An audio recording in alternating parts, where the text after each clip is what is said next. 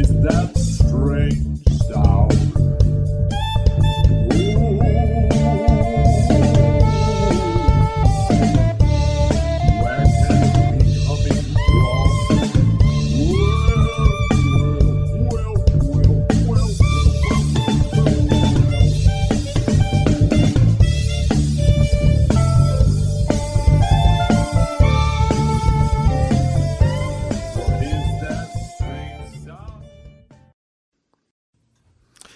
everyone.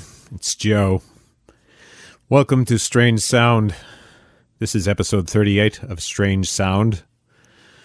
I'm going to start with my usual disclaimer Strange Sound reflects my own views.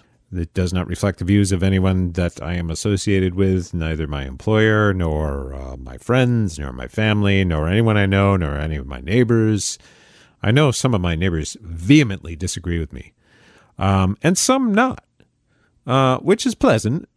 It's pleasant that there's a little mix here in our cozy little neighborhood here in Utica, New York. Anyway, uh, glad to be with you. I don't mean to sound all that jovial. We're coming into uh, Thanksgiving week, and it will be a Thanksgiving, um, as many have said, like no other, in the sense that uh, uh, a lot of people won't be getting together with their families, uh, mine included. My family's been kind of a shrinking party for a number of years now. Um, that's about it. Our parents are all gone. Um, it's just us friends, and we're not likely to see each other over the coming week, though I'm sure we'll talk at some point. Um, but that's that's just the COVID reality. My wife has some underlying conditions, so I, I have to sort of guard her health fairly carefully. Um, I'm older myself, so I'm trying to be as careful as possible. Uh, but that's, I don't mean to make that sound like it's an undue burden on us. It really isn't. Uh, I'm mostly thinking of uh, what other people have to deal with uh, during this holiday season. It's going to be very difficult for a lot of people across the country. Um, people facing down COVID, people, you know, who work as first responders and as uh, medical workers um, in in this era of surging COVID infections. This is pretty terrible. And the stuff that they're going through right now is as bad as it's been pretty much all year. And the fact that we're still going through this at this level of intensity at this point in the year after what nine months of this is just uh, mind boggling. It's truly mind boggling. If we had taken the steps we needed to take earlier in the year, you know, even with not avoiding uh, the arrival of this virus on these shores, um, even if that had happened and we had taken the necessary steps to contain it and to um, squelch it, um, we would be in a much better place right now. Very likely. Instead, we have 250,000 dead plus. We've got, what, 11 million infections? Um, rising hospitalizations, um, the healthcare system constructed the way it is. And again, it's a commercial healthcare system for the most part, private hospitals run by private companies um, whose primary motive is, if not to make a profit, at least to um, to make the books balance. I mean, there's a level of profitability even in nonprofits, but the idea is for any enterprise to make money. Um, nonprofit enterprises make money too, and uh, you know it's just a question of what they do with with the amount of money that um, that they earn that they don't spend on their own um, on their employees, that they don't share with their employees, I should say. So, uh, because of that model, the private healthcare model is set up in such a way as to reflect um, the greater economy, which is built on a just in time delivery model, a consumer focused just in time delivery model that minimizes investment. So there's less money spent on having redundant resources available. Like you don't want a full warehouse, right? When you don't ha- when those things haven't been sold. You, you know, whatever the items are, whatever the widgets are, whatever the units are that you're selling, you do not want to have too many of them on hand because they're just taking up space and space is money and time is money. Right? So you want to you want to supply orders as quickly as possible and have delivery just in time so that you're not paying for you know maintaining a large inventory. And that's how the uh, American healthcare model is. We don't want to have a bunch of extra beds, right? We don't want to have all these extra beds. I mean, sure, there may be a disaster, some kind of natural disaster, or some kind of plague, or some kind of virus like COVID 19. And we might need to have, you know, hundreds of extra hospital beds um, that would be redundant any other part of any normal year, right? We might only ever have, you know, 150 patients at any one time. So we don't need more than 150 beds, right? Except for those times like when you have COVID or when you have some other, you know, natural disaster that's affecting um, your region. Uh, yeah, you're going to need a bunch of extra beds. So you need to have that expansion capacity, but you don't want to have to maintain that in anticipation of something going terribly wrong, which often happens. Maybe not often enough to sort of work its way into the balance sheet, but does happen you have to expect that once in a while you're going to need to accommodate a lot of sick people, a lot of injured people. Right? Our system is not set up for that. And that's what we're seeing right now. We're seeing hospital systems being overwhelmed all across the country because they don't have the excess capacity they need to handle this. And it's not just a question of beds, it's a question of skilled labor. It's a question of nurses and doctors, and healthcare workers more generally, aides, that are properly trained to be able to handle something as severe as as COVID nineteen. Which you know there are therapies; they've developed therapies over the over the past nine months, um, and you know there are ways to keep people alive, but it takes intervention. It takes skilled professionals on hand, and there's a limited supply of them and there's a limited number of beds, and our hospital systems are being overwhelmed. Now, I can't say that that's that's true of my my local area hospitals. Um, there's really only one right now, and, and I don't I don't think they're being quite overwhelmed yet, but numbers have been rising here. Cases have been rising, hospitalizations have been rising, and we've had an increased number of deaths as well. This is not a particularly hot spot in the country right now, but there's potential. And the numbers of cases that we're seeing now are probably a result of people having, you know, gone to Halloween parties two or three weeks ago. And we're seeing the result of that. It's hard to blame people for wanting to get together. I understand that. And it's been nine months.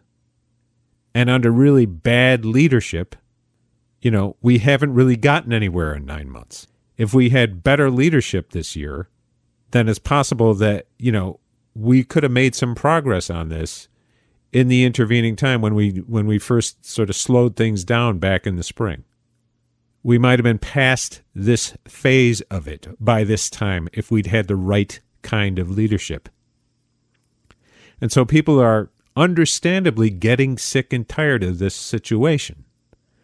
They want to see their families. They want to see their friends. They want to have a good time. They want to connect with people. It's totally understandable. I get it. But unfortunately, we have to take responsibility for the fact that we have a crappy government that fucked this up from the beginning. We have a president who doesn't give a shit about this, at least as far as as public health is concerned. His only concern is his own ass, basically. He's only concerned with himself. What's good for him? That's all he cares about. Period. That's just the way it is. It's more than just him, right? But he's at the top of it. The buck stops here. The buck stops with the president. And he is, you know, he's the label, he's the logo on the side of this failure. It's branded with a T. This COVID pandemic is branded with a T. This is the Trump pandemic. And it should go down in history as that. Not that he's the only one who's responsible for for the failure of our response. He's had a lot of help, and some from both parties. But he he is the failure in chief. And this is this is a you know this is a tremendous mess. Okay? Cuz people are going to come home this week. They're going to they're going to get together with their families. They're going to get together with their friends a certain number of people in this country, I mean, roughly half, who don't really want to know anything about COVID anymore. They're sick of hearing about it. Maybe the folks that voted for Trump, sick of hearing about it. I mean, there are the people who are, you know this. Anyone listening to this podcast probably knows this, right? There are the people who support Trump who are true believers. There's the hardcore Trump supporters that are, you know, he is their Fuhrer. Um, there are the evangelicals who, you know, see him as the knight errant. You know, he's the sinner that God has chosen to redeem us, right? That's how they see him. As bizarre as that sounds, that is what they think. And there's millions of them. And there's millions of the QAnon type people who are just following him because they see him as some kind of, you know, authoritarian leader that they can cling on to. There's millions of those people. But does that does that make up a majority of his of his coalition, the the number of people that voted for him, the whatever it was 74 million people, I believe, that voted for Trump in the low 70s? That's a lot of people. I'm willing to wager, and I don't know because I haven't seen the uh, polling data. I haven't seen the election data yet. I haven't seen any, you know, in-depth analysis of of who voted, and you know that that the more reliable data won't be available for some time yet. But as we look back, I wouldn't be surprised if what we found was, I mean, in all honesty, I wouldn't be surprised if what we found is something like a large percentage of people who supported Trump were people like the folks that I went to high school with. I'm talking about, you know, the Claudia Tenney's of the world, right? I'm talking about, uh, well, maybe she's a bad example. I'm talking about people who voted for Trump because they like the tax cut. I'm talking about people who voted for Trump because they like the sort of pro business stance. The fact that his administration and the Republicans more broadly have been pouring money into the into the business community, into big business through the CARES Act to begin with, but you know, uh, in other ways as well, just massively cutting taxes on corporate earnings, on capital gains, on rich people. They've massively cut taxes on rich people. And they like that. And so they support Trump and they voted for Trump and they advocate for Trump. And the way they advocate for Trump is by, well, frankly, um, grabbing the low hanging fruit because you can't go around saying, well, he cut my taxes and I'm rich. He cut taxes for rich people, so I want you, the plebs, to vote for him. No, the way these people approach it is they latch on to the more populist language like, COVID is a fake, right? Uh, freedom. Stop wearing masks. You know, part of that is prurient interest as well, right? They want they they don't like the idea of slowing things down in order to fight COVID. They want the economy to be humming. They want everybody to be, you know, going to work and generating income and and you know, generating economic activity. That's what they want. They want uh, they want their economy humming again, so that they can make more money. And so they're they're like mask mandates are ineffective. And that's the argument that they'll make. So there's a lot of people like that. How many? I don't know. A lot of people who just like money voted for Trump. And a lot of those people this week, not all of them, you know, because a lot of them, a certain number of them, I'm sure, are like the people on Fox News that spend their entire day, their, their entire Fox News commentary show talking about what a hoax COVID is and how all this stuff is unnecessary. But then you'll notice that they're broadcasting from a remote location. They're not sitting on the sofa or on the on the uh, anchor couch, you know, next to each other. They're actually in different locations. So, I mean, they're careful to socially distance over at Fox News. I'm sure they're very careful about it in and amongst themselves while they're advocating full throatedly that people should ignore those restrictions, that it doesn't do any good, and that it's just a, an attack on our liberty. But you'll notice that they're all like phoning it in so that they're safe. You'll notice that, uh, like, Tucker Carlson is in a remote location somewhere in rural Maine. That's where he broadcasts from because it's safe. I'm sure there's a lot of people in the Trump coalition that are like that. You know, that know they need to take certain steps to keep themselves and their families safe. And so maybe they'll mask up this this uh, Thanksgiving. Maybe maybe they'll you know avoid too much contact with people that they don't have a lot of contact with ordinarily. Maybe they'll put off the family gathering. But on Facebook and on Twitter and elsewhere, they're going to say mask mandates are pointless. That doesn't work. You don't need to do that because they're talking to the plebes. But maybe they're more personally careful than that. But there will be there's another part of that coalition, I'm sure, that is that truly does believe this is a bunch of hokum. You know, we're going to get together on Thanksgiving and we're going to have our family together and I want to see my grandmother and I want to see my cousin and I want to see my nephews and my nieces. Um I want to see my grandchildren. That sort of thing. I've been putting this off for long enough. This nonsense, you know, I'm tired of this nonsense. We're sick of it. We're cooped up. We want to see our family. And a lot of people are going to do that. And because of that, you're going to see an enormous spike in the number of cases heading into like the Christmas season, basically. And particularly because, at least up north, people are going to spend a lot more time indoors because it's winter. That's what happens in winter.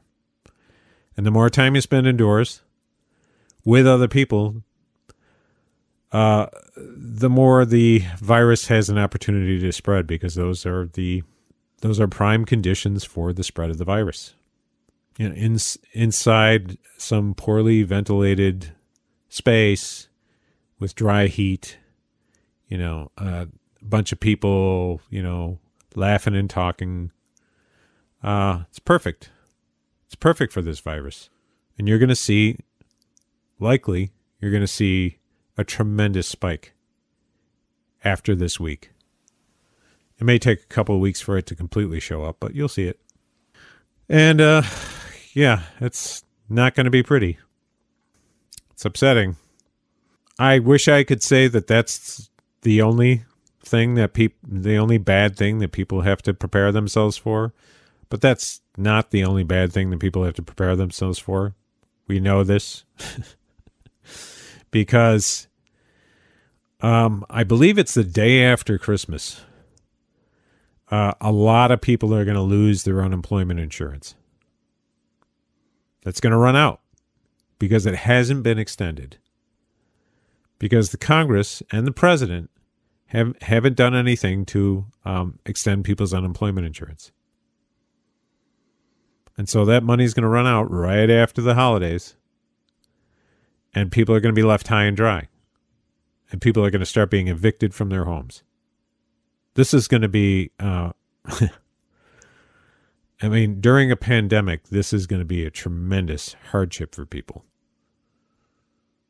Going to be a very cold January for a lot of these families. My recommendation is that I know this seems kind of hopeless, but my recommendation is that you get in contact with your congressional representatives and tell them that you you insist that they pass some kind of relief package as soon as possible.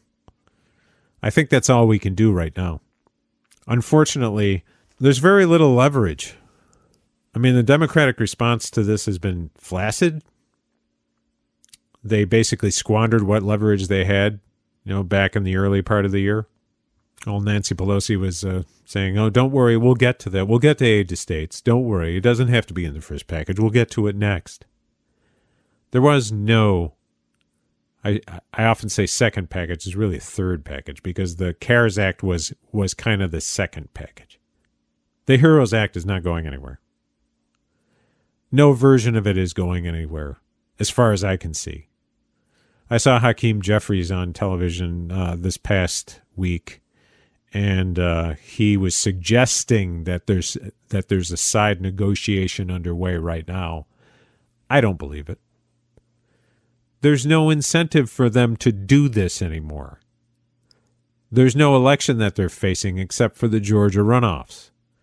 And those are very narrowly focused races. I think the Republicans feel pretty confident about those.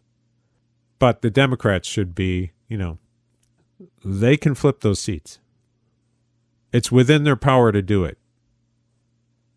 And uh, while you're calling your representatives to encourage them to pass some kind of meaningful relief package, I would say, you know, if you can spare the, the time and the money to assist with the effort in Georgia to flip those two Senate seats, please do so. I heard some uh, suggestions as to what could be done on uh, Best of the Left. Uh, I think they've got links to to some of the efforts down in Georgia uh, that that seem worth supporting. If you are interested in supporting them, I would suggest going to bestoftheleft.com, I think, or .org. I'm not sure which. Just look for Best of the Left podcast. They have a the website, and you know, go there and uh, look on the activism tab and you'll find some links to some of the efforts down in Georgia to help people get get to vote, um, encourage people to vote, um, help people be eligible to vote, that sort of thing, and supporting the registration and the Get Out the Vote campaign. That's uh, you know that's fairly important because if anything is going to happen, if there's going to be any relief for these workers. There's going to be absolutely nothing, most likely, between now and the inauguration, which is in late January. And that's a disaster. People are going to suffer over and following the holidays. And that will coincide with a massive spike in cases, in COVID cases, and in COVID deaths. It's been said plenty of times. We're looking at a very dark winter but if there's going to be any, you know, any early thaw of that dark winter, it's going to rely on those seats in Georgia being flipped to the blue side.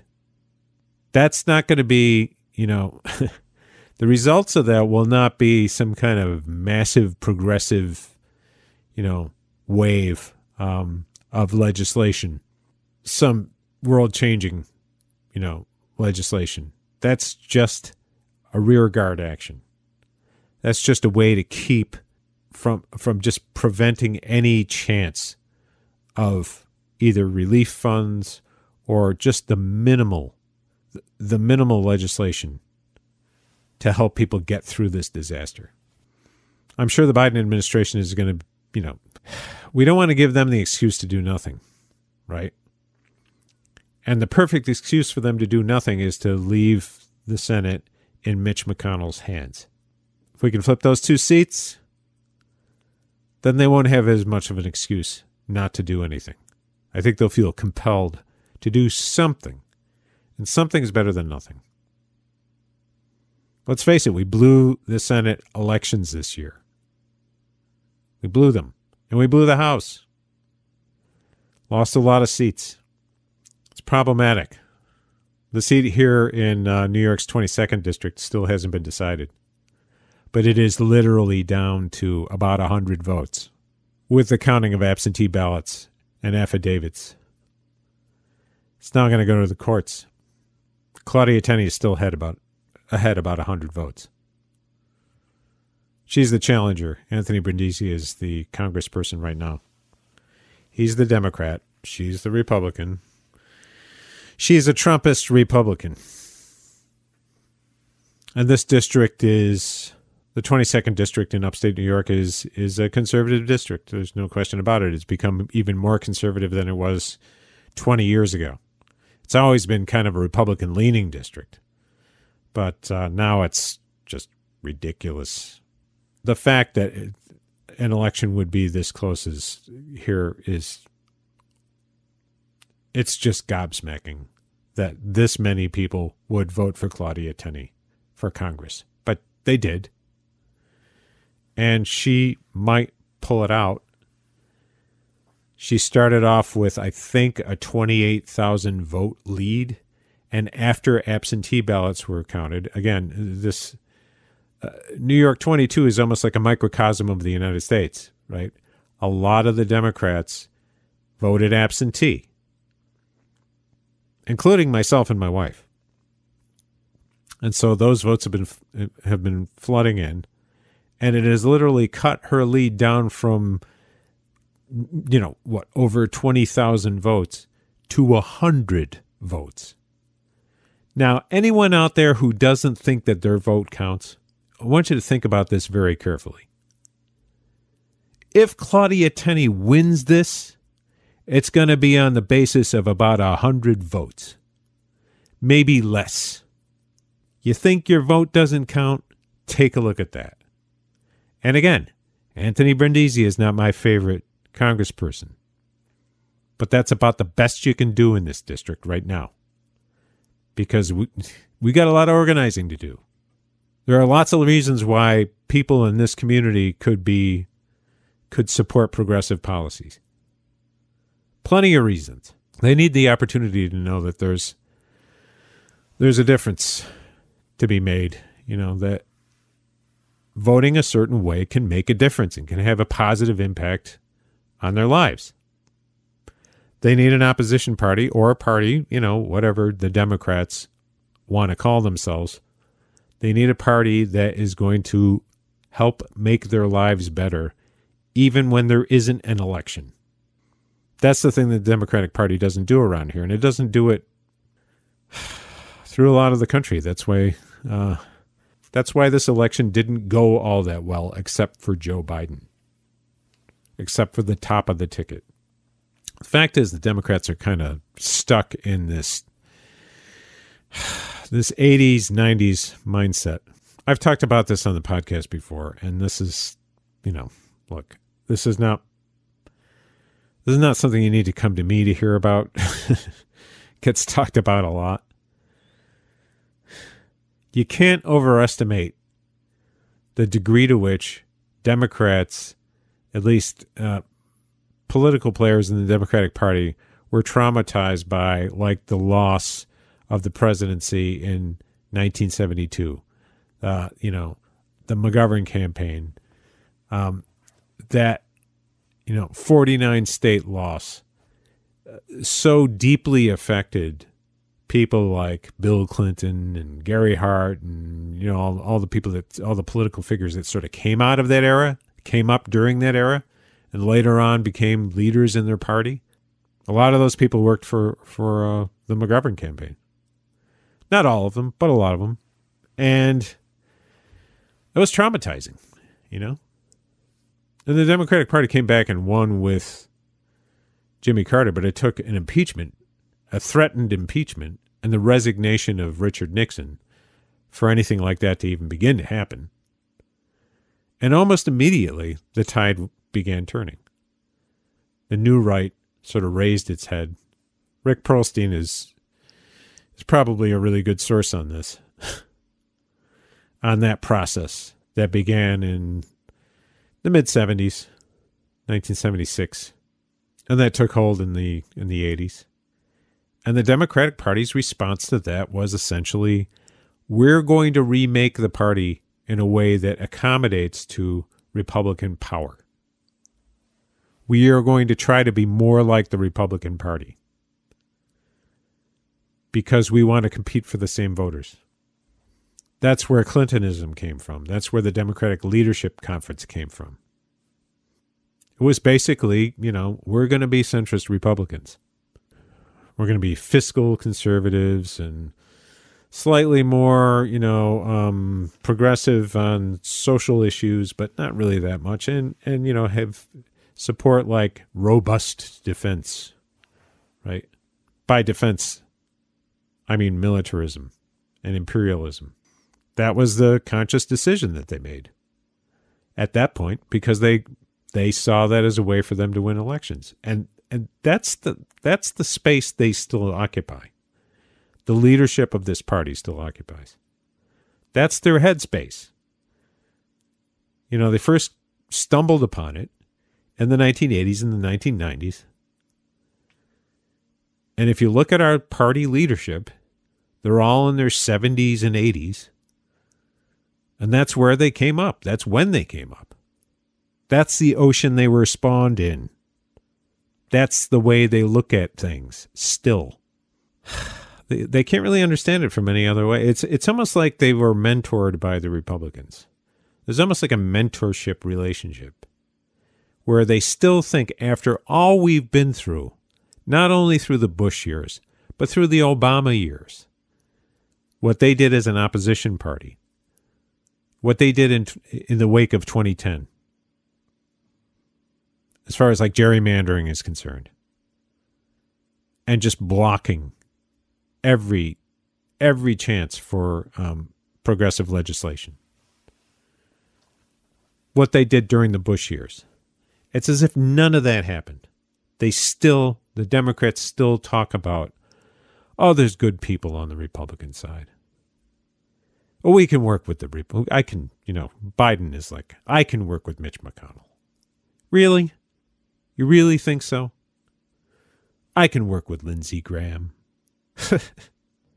Chris Coons is like, you know, well, in private they all they all kind of complain about Trump, but you know, constantly letting them off the hook. Constantly helping them perpetuate this this fiction that anything other than their public stance has any political relevance letting them off the hook and not holding them accountable for, for what they do and the positions that they take and the president that they support and the fact that they support this president in rejecting the results of the election that we just got through. A president who still says he won the election, even though he didn't. They support him in that.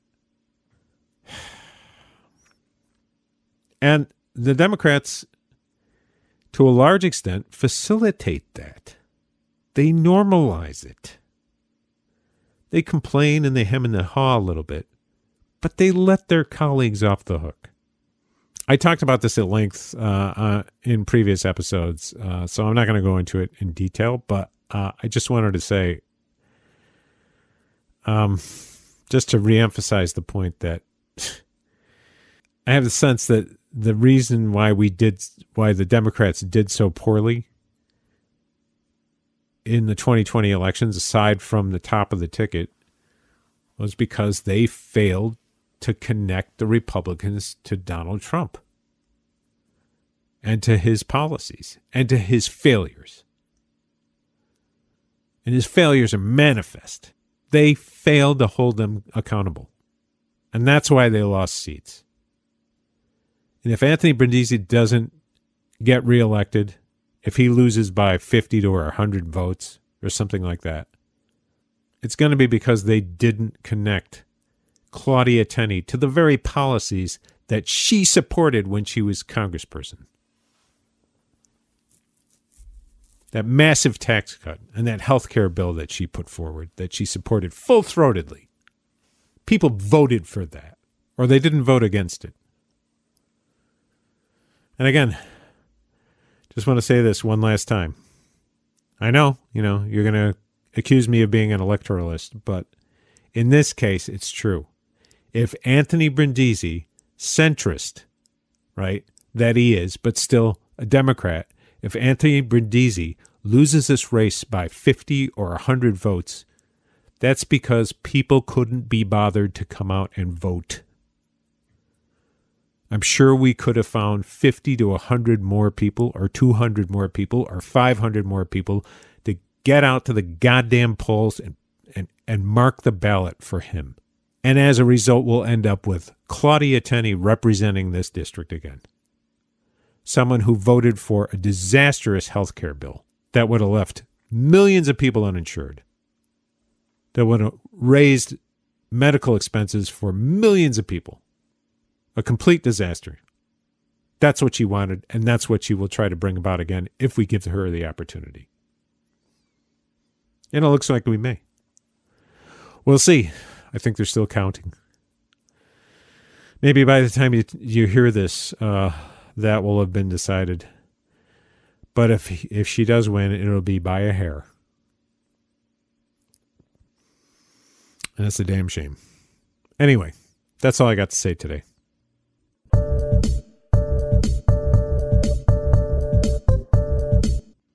I'd like to hear what you have to say. I sound like a broken record, but you can leave a one minute voicemail by going to anchor.fm slash strange sound. You can also reach out to me on Twitter by going to at my, my handle there is at strange sound pod. Um, drop by, say hello. Uh, you can learn more about us um, at big-green.net and uh, just follow the podcast link, and uh, that that will take you. You will see a large image link for Strange Sound. You can listen to past episodes. You can share. Um, you can share episodes that you like if you like any of them. If you don't, uh, you can comment on them. You can send me nasty letters or nasty grams or whatever. Just you know, do whatever you like. I'd like to hear from you. What the hell? I hope you have a good, safe holiday season and uh, that you get through it okay in one piece. I'm sure I'll be talking to you after the after the Thanksgiving break, so to speak. So uh, look for another episode real soon. And uh, until then, take care, and we will be talking to you soon. So long.